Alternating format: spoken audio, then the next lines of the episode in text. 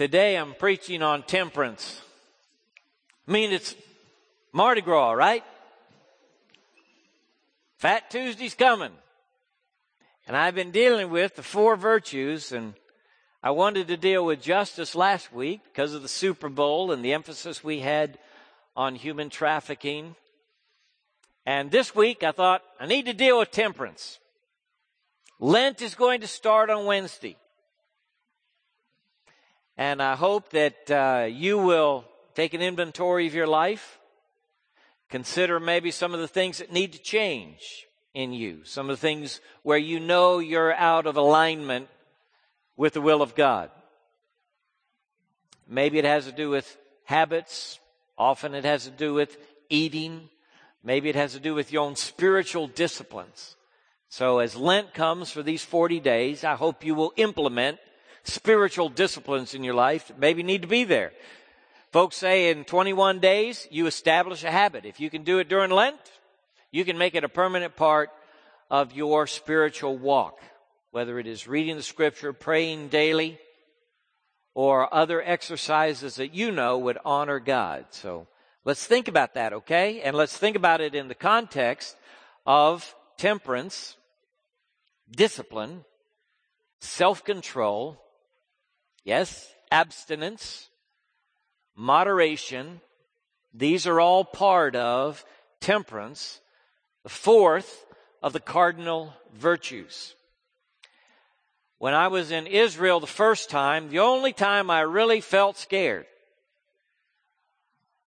was at the gates of the Garden of Gethsemane when our Jewish guide got into a fierce and angry confrontation with an Arab caretaker. They just lost it. They were both so angry. And I thought, this is a strange place in which to have an out of control conflict. Seen as it was in Gethsemane, where our Lord Jesus surrendered to the Father's will, submitted himself to the plan of God and exercise the kind of self control that is commended for every human being on the planet. Everybody does and can practice temperance. But we who are believers in Jesus practice self control in a very special way. We practice it as part of the Lordship of Christ in our lives. Realizing, as the song we just sang said, we have rebel hearts. And we need God's help in conquering the appetites that seek to devour us, that must be brought under control for us to be healthy people and healthy believers. So we come at temperance from the point of view of the filling of the Holy Spirit, the control of the Holy Spirit. Indeed, this is one of the fruits of the Spirit. Paul chronicles in Galatians chapter 5, the Spirit produces in us love, joy, peace, patience, gentleness, goodness, faith, meekness, and self-control. So God's up to this in your life. Look, you can't win without self-control. These virtues are important for you to succeed in whatever you're seeking to do. And self-control is a central virtue for everyone who wants to excel. To excel, you must bend your desires to the goal you have in mind. You must submit them to the Lordship of Christ. Paul said, I bring my body into subjection and I make it my slave. It's like he's talking to his body, these desires we have within us. You don't win without it. He said, I want to grab the prize. I want to achieve the highest goal for my life. And so I bring my body into subjection and I make it my slave knowing that if I don't, there is this danger that after having preached to others, I myself will be disqualified. That's what he says, 1 Corinthians 9. So this is a central virtue. We all got to practice it. Now I want to go to Gethsemane with you here on the eve of Lent. Chapter 26 of Matthew, if you have your Bible, Matthew's Gospel, chapter 26. And I'm going to start reading with 36, verse 36. Here, sandwiched between the Last Supper, the beginning of communion and the Lord's Supper, the washing of the disciples' feet in the upper room, all that transpired in that upper room, sandwiched between that and his arrest and crucifixion. On the night he was betrayed, he had a prayer meeting. Then Jesus went with his disciples to a place called Gethsemane. And he said to them, Sit here while I go over there and pray. He took Peter and the two sons of Zebedee along with him. And he began to be sorrowful and troubled. Then he said to them, My soul is overwhelmed with sorrow to the point of death. Stay here and keep watch with me. Going a little farther, he fell with his face to the ground and prayed, My Father, if it is possible, may this cup be taken from me. Yet not as I will, but as you will. Then he returned to his disciples and found them sleeping. Could you men not keep watch with me for one hour? He asked Peter. Watch and pray so that you will not fall into temptation. The spirit is willing, but the body is weak. He went away a second time and prayed, My Father, if it is possible for this cup to be taken away unless I drink it, may your will be done. When he came back, he again found them sleeping because their eyes were heavy. So he left them and went away once more and prayed the third time, saying the same thing. Then he returned to the disciples and said to them, Are you still sleeping and resting? Look, the hour is near. The Son of Man is betrayed into the hands of sinners. Rise, let us go. Here comes my betrayer. And we have the betrayal of the Lord by his disciple Judas. Okay. There are many things in the Garden of Gethsemane to rehearse, to think about, to meditate upon. But I'm going to pull out just a few that I think are helpful in developing the life of temperance and self control. Now, I pray about this and I ask God to forgive me for my lack of self control. You may be this way too, okay? So here's some ideas, some things that we see in the life of Jesus that may help you. Number one, intimate friendship. I'm telling you, make some friends. Do you have any friends? Do you have friends with whom you share your heart? Jesus has the crowd. What's he need with friends? John the Beloved says he would not entrust himself to that crowd. He knew what was in man. Jesus has the 12. It says about the 12 that Jesus chose them so that they could be with him. Those 12 are very special. The crowd, they all want something from Jesus. But Jesus wants those 12. It's a reverse kind of desire. The crowd longing, oh, Jesus, please help me, please help me. Sounds like us a lot. We got needs. Come on, pay attention to me. And it's okay. He helped the crowd. But wouldn't you like to be in that moment when Jesus says your name? And calls you in close and says, I want you. to be with me. He had 12 that were his close friends. And then he had three that were his dearest friends Peter, James, and John. When he knew that he was about to be transfigured before them on the mount, he asked Peter, James, and John to come up here and witness his glory.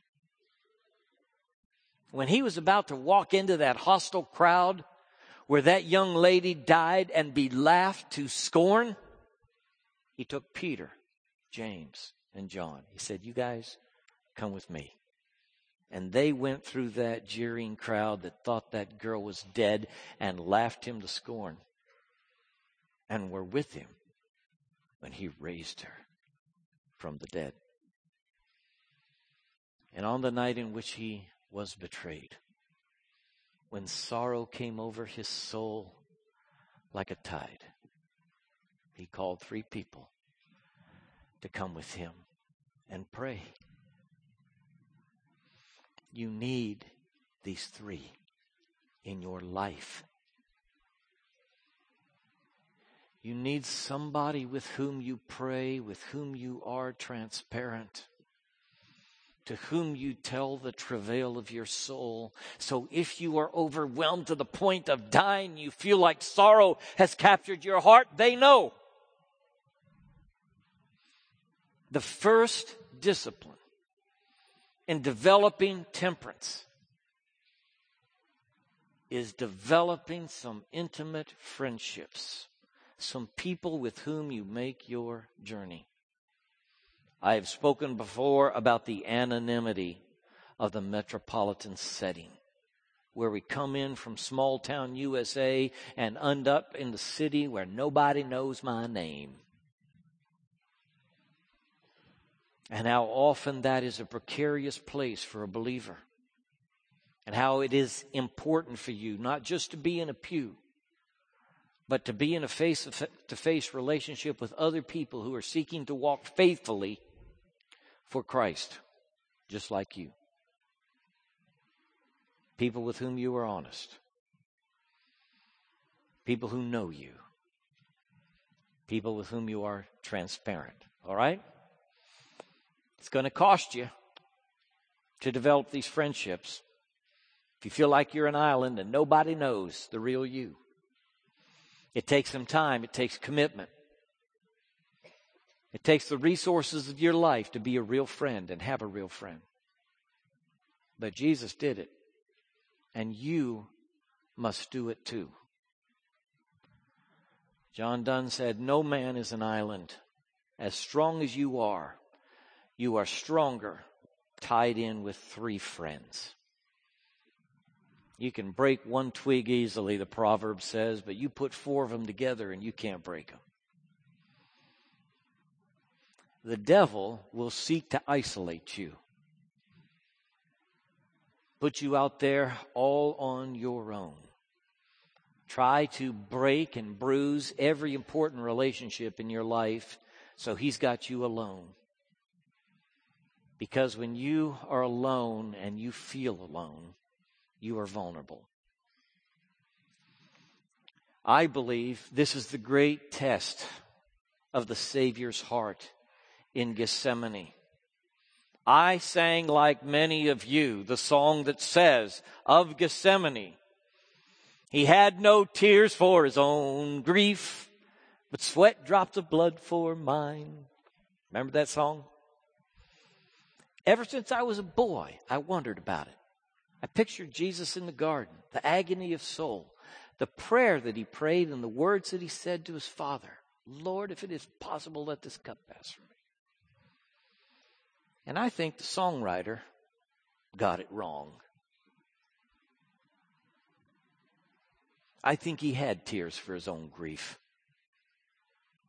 and his own sorrow and he was overwhelmed. And folks, people have backed away from the humanity of Jesus since the beginning. We are uncomfortable with his full humanity. The first heresy in the church was not that Jesus wasn't divine, it's that he wasn't a real man. I think in Gethsemane, you have your pioneer, your example, your Lord, struggling in sorrow and grief with the assignment he has received from the Father. Like sometimes we struggle. And being an example for us as a man who triumphed in the most difficult time in his life. And he did so in part through those friends that cared about him. They were on his mind when he was in sorrow and trouble. Intimate friendship, your first step towards self control. Second, honest prayer. No use you trying to disguise the truth when you talk to God. Amen?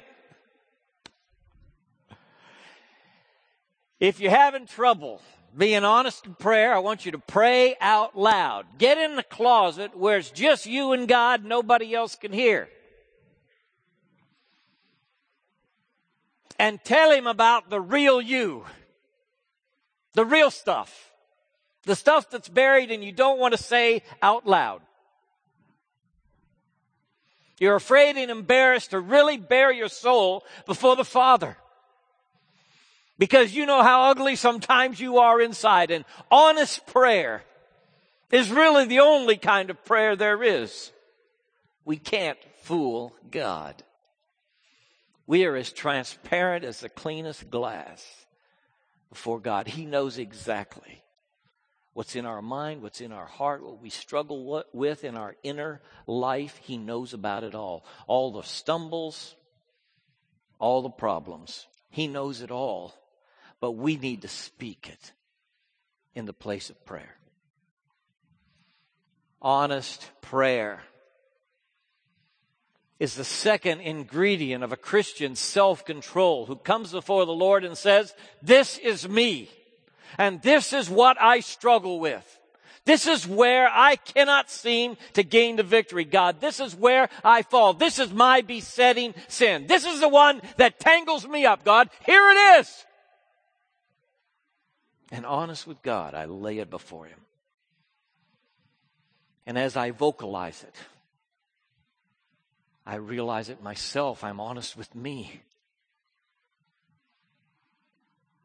Oh, the excuses we make about the ugliest things in our lives. But when you just speak it and tell God what it is, there's a liberation to that for you. God already knows, but for you to confess it, it's so important to say it out loud to voice it before God and hear it yourself. God, here I am and this is me.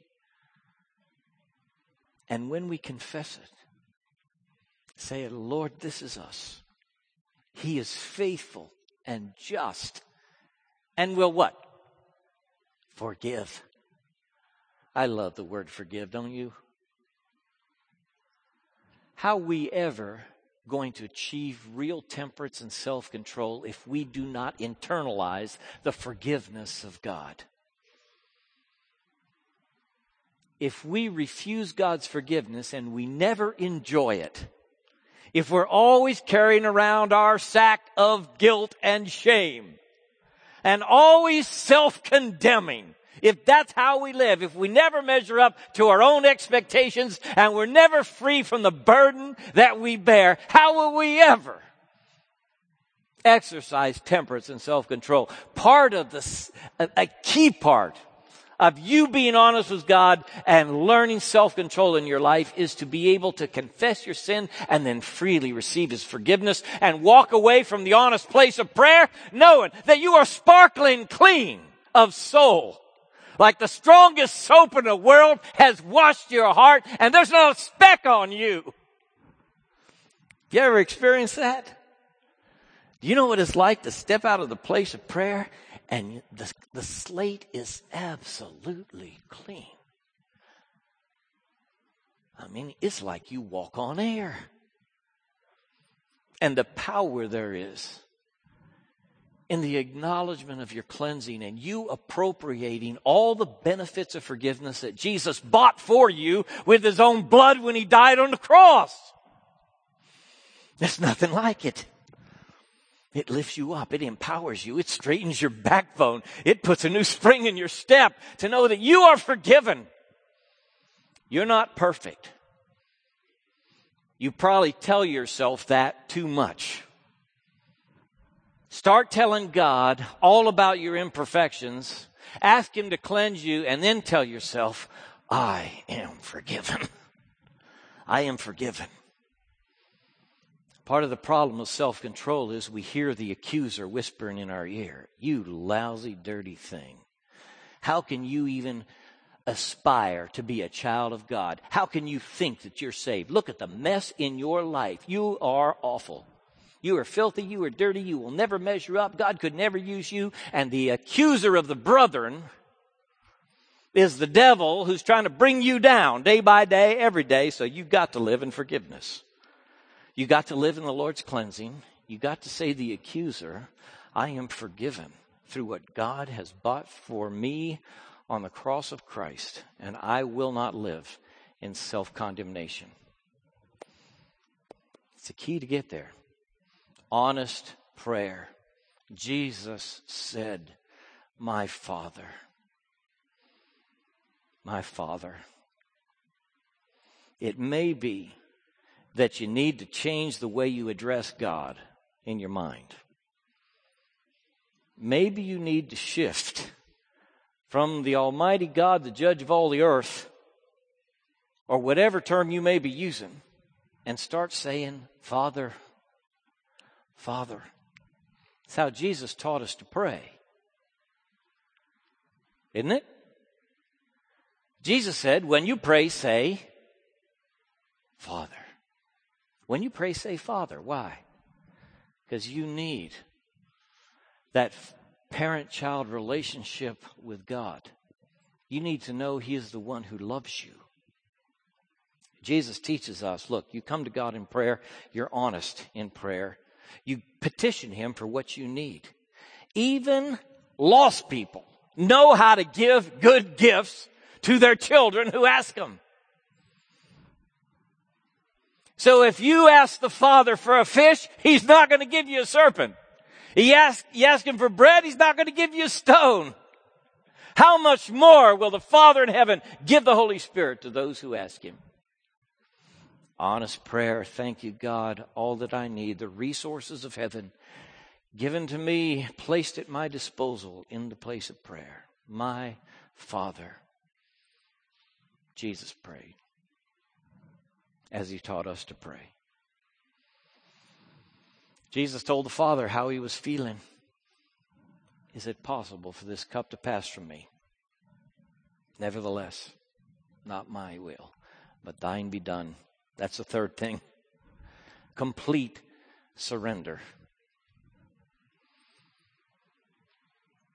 Complete surrender.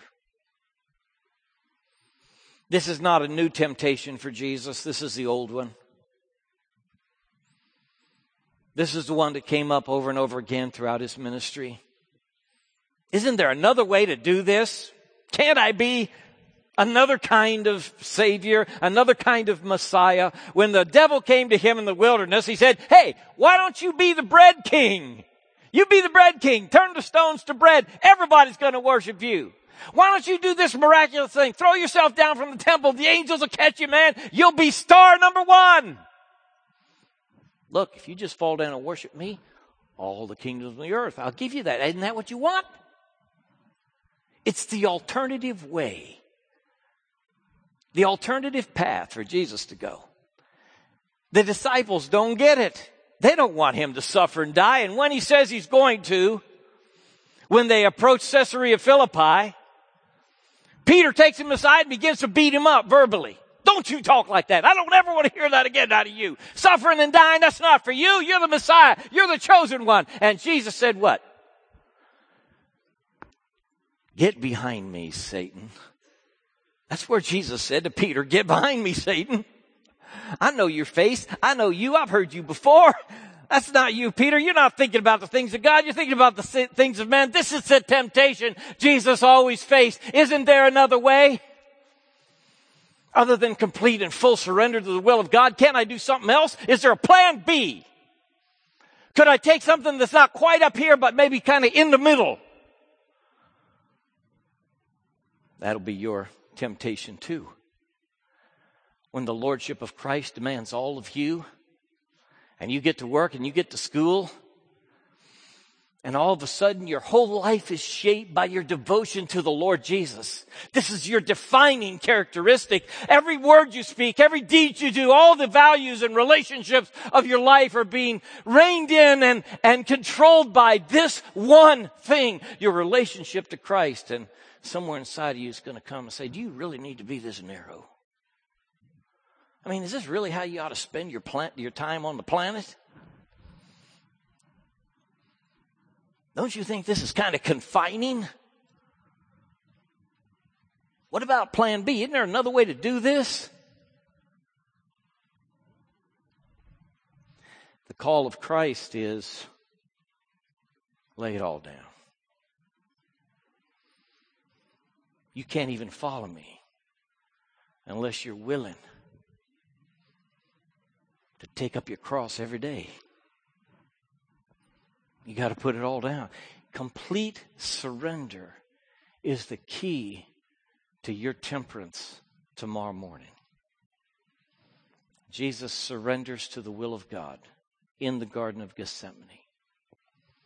God, it's not what I want, but what you want. And it is the example for every believer who confesses Jesus as Lord. This is our touchstone. This is our guide. This is our call. This is what it means to follow. That the Lordship of Christ is total in my life. And I seek to bow to His pleasure in everything. Complete surrender.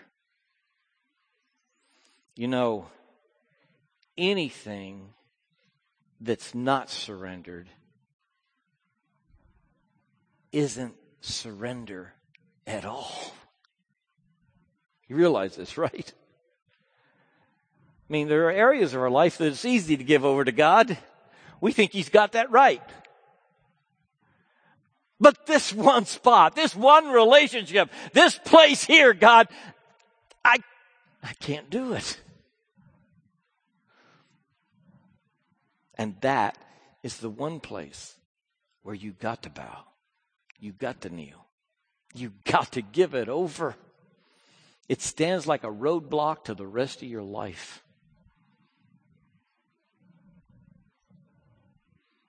Not my will, but thine be done. Applied to the thing that comes to your mind most readily and most quickly in the moment of worship when you think about who you need to be who God's calling you to be, what He's calling you to do. That thing that rises up, that's got to be given to God. It's got to be surrendered. Jesus came to this moment struggling with this one thing Do I lay my life down? He has the power to call 10,000 angels. I mean, imagine the ranks in heaven standing in attention, stretching from the throne room all the way as far as the eye could see. They're all waiting already for him to just say, come on down. And the whole world goes up in a puff of smoke. Because that's who he is. They come by the cross and say, yeah, yeah, you're the son of God. This is the son of God. What a joke. If you're really the Son of God, come down from that cross. And he could have. It is complete surrender. He gives his cheek to Judas. He gives his hands to the guard. He gives his back to the whip. He gives his hands and feet to the nails. Because this is the Father's will. Done in the predetermined counsel and foreknowledge of God, Jesus gives it all up. It's what he calls of you as well. And then we have immediate obedience. Immediate obedience, just like that. He leaves the garden. He says, here's come the betrayer. We're not going the other way. We're not going sideways. We're not heading into the olive trees. We're going to meet him. This is the Father's assignment. This is what He wants. This is His plan. This is the cup the Father's given me. We're going to drink it right now. And it's not minutes before they have Him on the ground.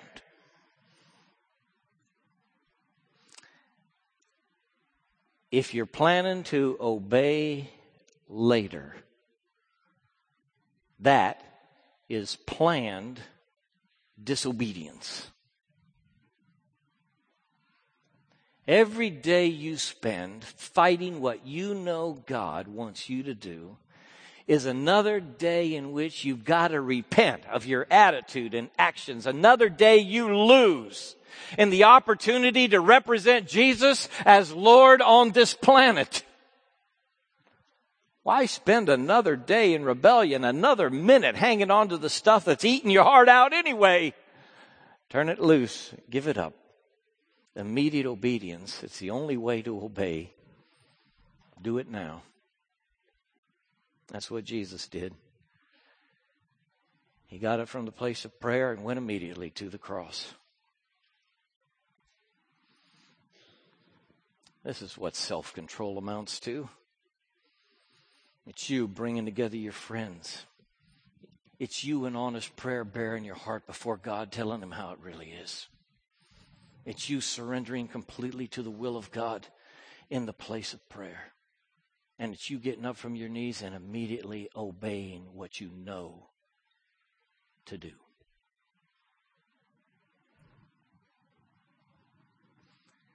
So, what is God's will for you? You may say to me, Oh, I've been praying for God to show me His will. I've been praying for God. I need to know God's will. I don't know what God's will is, whether I should stay in this job or move.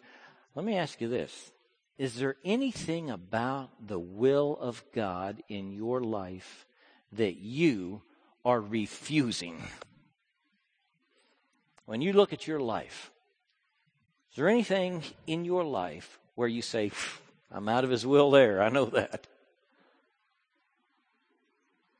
Why would you expect him to declare his will to you over here when you're fighting him every day right here?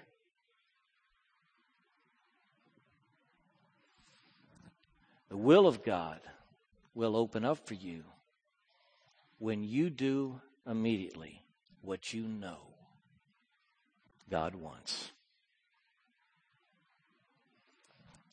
Let's bow together. And as we bow together, let's just pray to the Lord the prayer that Jesus prayed Lord, not my will, but thine be done. God, your will be done in every heart in this room. Thank you that your will is perfect, that it is our highest calling. Thank you that what you want is beautiful and good and true. Lord, I pray that you will enable us